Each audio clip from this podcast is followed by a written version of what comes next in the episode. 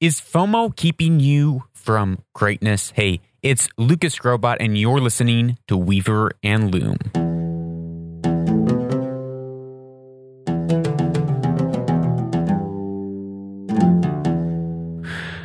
Hey, welcome back to Weaver and Loom. This is episode 94.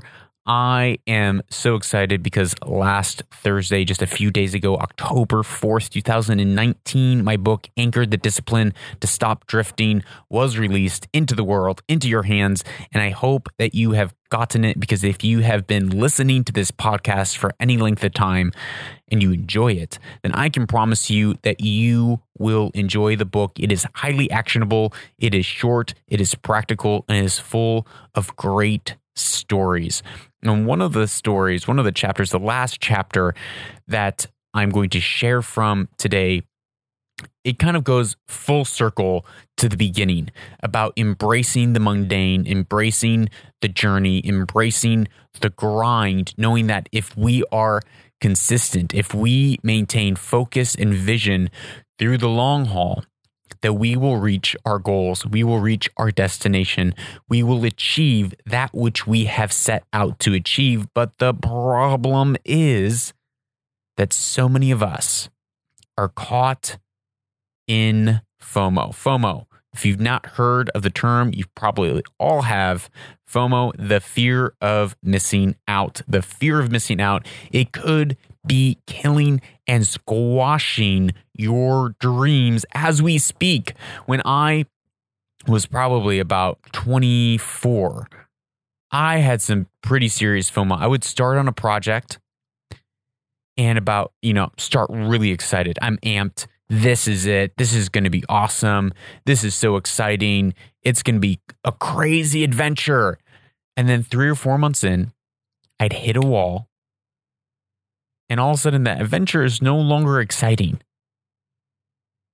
And I start falling into comparison. Guys, comparison comparison is death. If you are starting to compare yourself to someone else, whether better than you or worse than you, you know that you are in a toxic place in your mind and you need to take control of those thoughts and you need to begin to move into gratitude and thankfulness because that is what combats that is what combats that spirit of comparison and jealousy and with comparison and with jealousy and with, with envy is every evil thing it will grow into a monster and consume your life and fomo is probably the the sister or or ugly cousin or maybe not so ugly cousin of comparison. It is the same thing. When we're falling into fear of missing out, is because we are comparing our life to someone else's, to something else.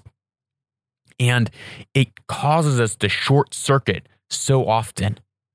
And so I was in this place where, and luckily I didn't, I didn't pull the eject button on this one, but I was in this place. I was doing this amazing project. I thought it was going to be so great. And all of a sudden I look over my shoulder and I hear of someone else who do something, who's doing something cooler.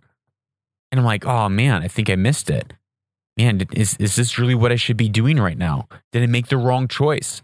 I have I've I have friends that my, my wife tells me about these people that she knows that they go to they enroll in one school and they're like, ah, three months later, I don't think it's really going to work for me. They go into an internship two weeks later. Um, that's not what it was. I really thought it was going to be. They move to another city. They do another thing, and it's like they're floating and bouncing from thing to thing, and their shelf is full of unfinished products because they never finished anything that they started. FOMO will cause us to not finish what we start. And at first, that might seem like, well, you know, I cut my losses and that's good. But sooner or later, it becomes a pattern. And as it becomes a pattern, we can't break it. Our, our shelf becomes full of unfinished item, unfinished item, unfinished item, unfinished item.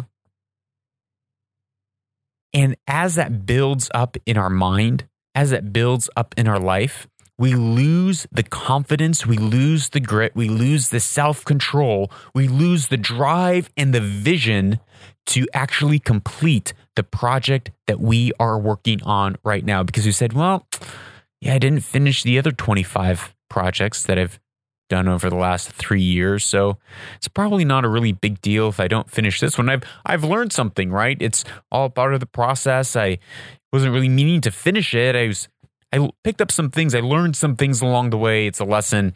I'll just set it to the side. But that builds up and that taxes our mind, our energy, our thought process, and it it undermines our confidence in ourselves to deliver. And if you are in any sort of freelance or any sort of business, small business, big business, you know that if you do not deliver, if you do not keep your commitments, whether they're big or small, you will be out of business before you know it. We are people. We must be people who keep and follow through with our commitments. It is this, if you get one thing out of this book, let it be this last chapter that you are someone who commits and follows through with your commitments. You don't leave something half done because a job half done is a job undone. It's not finished.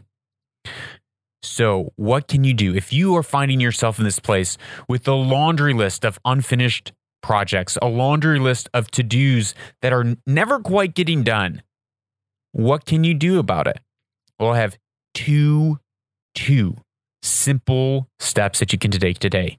First, go through that list and identify things that were a complete and utter waste of time, things that were just frivolous, things that you you decided not to complete because they were actually sucking life from you. Actually, they were distracting you from your vision. They weren't leading you closer to what you're going to do. Kill those. Decide to kill them. Don't just like, I'll finish it later. Scratch it off your list and say, This is not important for my life. The second thing that you can do is find one or two. What's the the closest thing that you're f- almost finished to completing? Find that and complete that because what it's going to do, it's going to begin to boost confidence in yourself that you can actually complete something. You can actually follow through. And so find those easy wins up front. Find one and then two and then three and work on one project until it's done and then move on to the second and then move on to the third. And that is going to begin to reprogram that habit of not finishing, of not following through with your commitments. And as we change that behavior, it's going to change the way that we think. it's going to change the things that we commit to. Because now we know, okay, if I'm committing to something and if I'm saying yes, I have to follow through on it. Am I able to actually follow through on this? Should I really be saying yes to this right now? Because I actually have this other list of commitments that are actually going to get me closer to my vision and my goal should I say yes over here or should I say no? It will help you think through that. Once you know that no matter what, you have to follow through with your commitments, you have to finish what you start. You begin to think and live your life differently. You begin to prioritize in your life, and you'll find yourself conserving energy because you're not wasting it on fruitless and frivolous things. So, I hope that's helpful to you. I I have to remind myself of this all the time. I I love saying yes to things. I love helping people, and because of that, I can get distracted. I can have unfinished projects. So I'm there in it with you. This is how I think. This is how I live. This is things that I do. Like this book, it's been hanging over my head for a long time. And finally, someone challenged me and said, you know what? You just need to finish it. You just need to cross it off your list and get it done with and get it out there into the world so that you can move on to your next project. And I was like, you know what?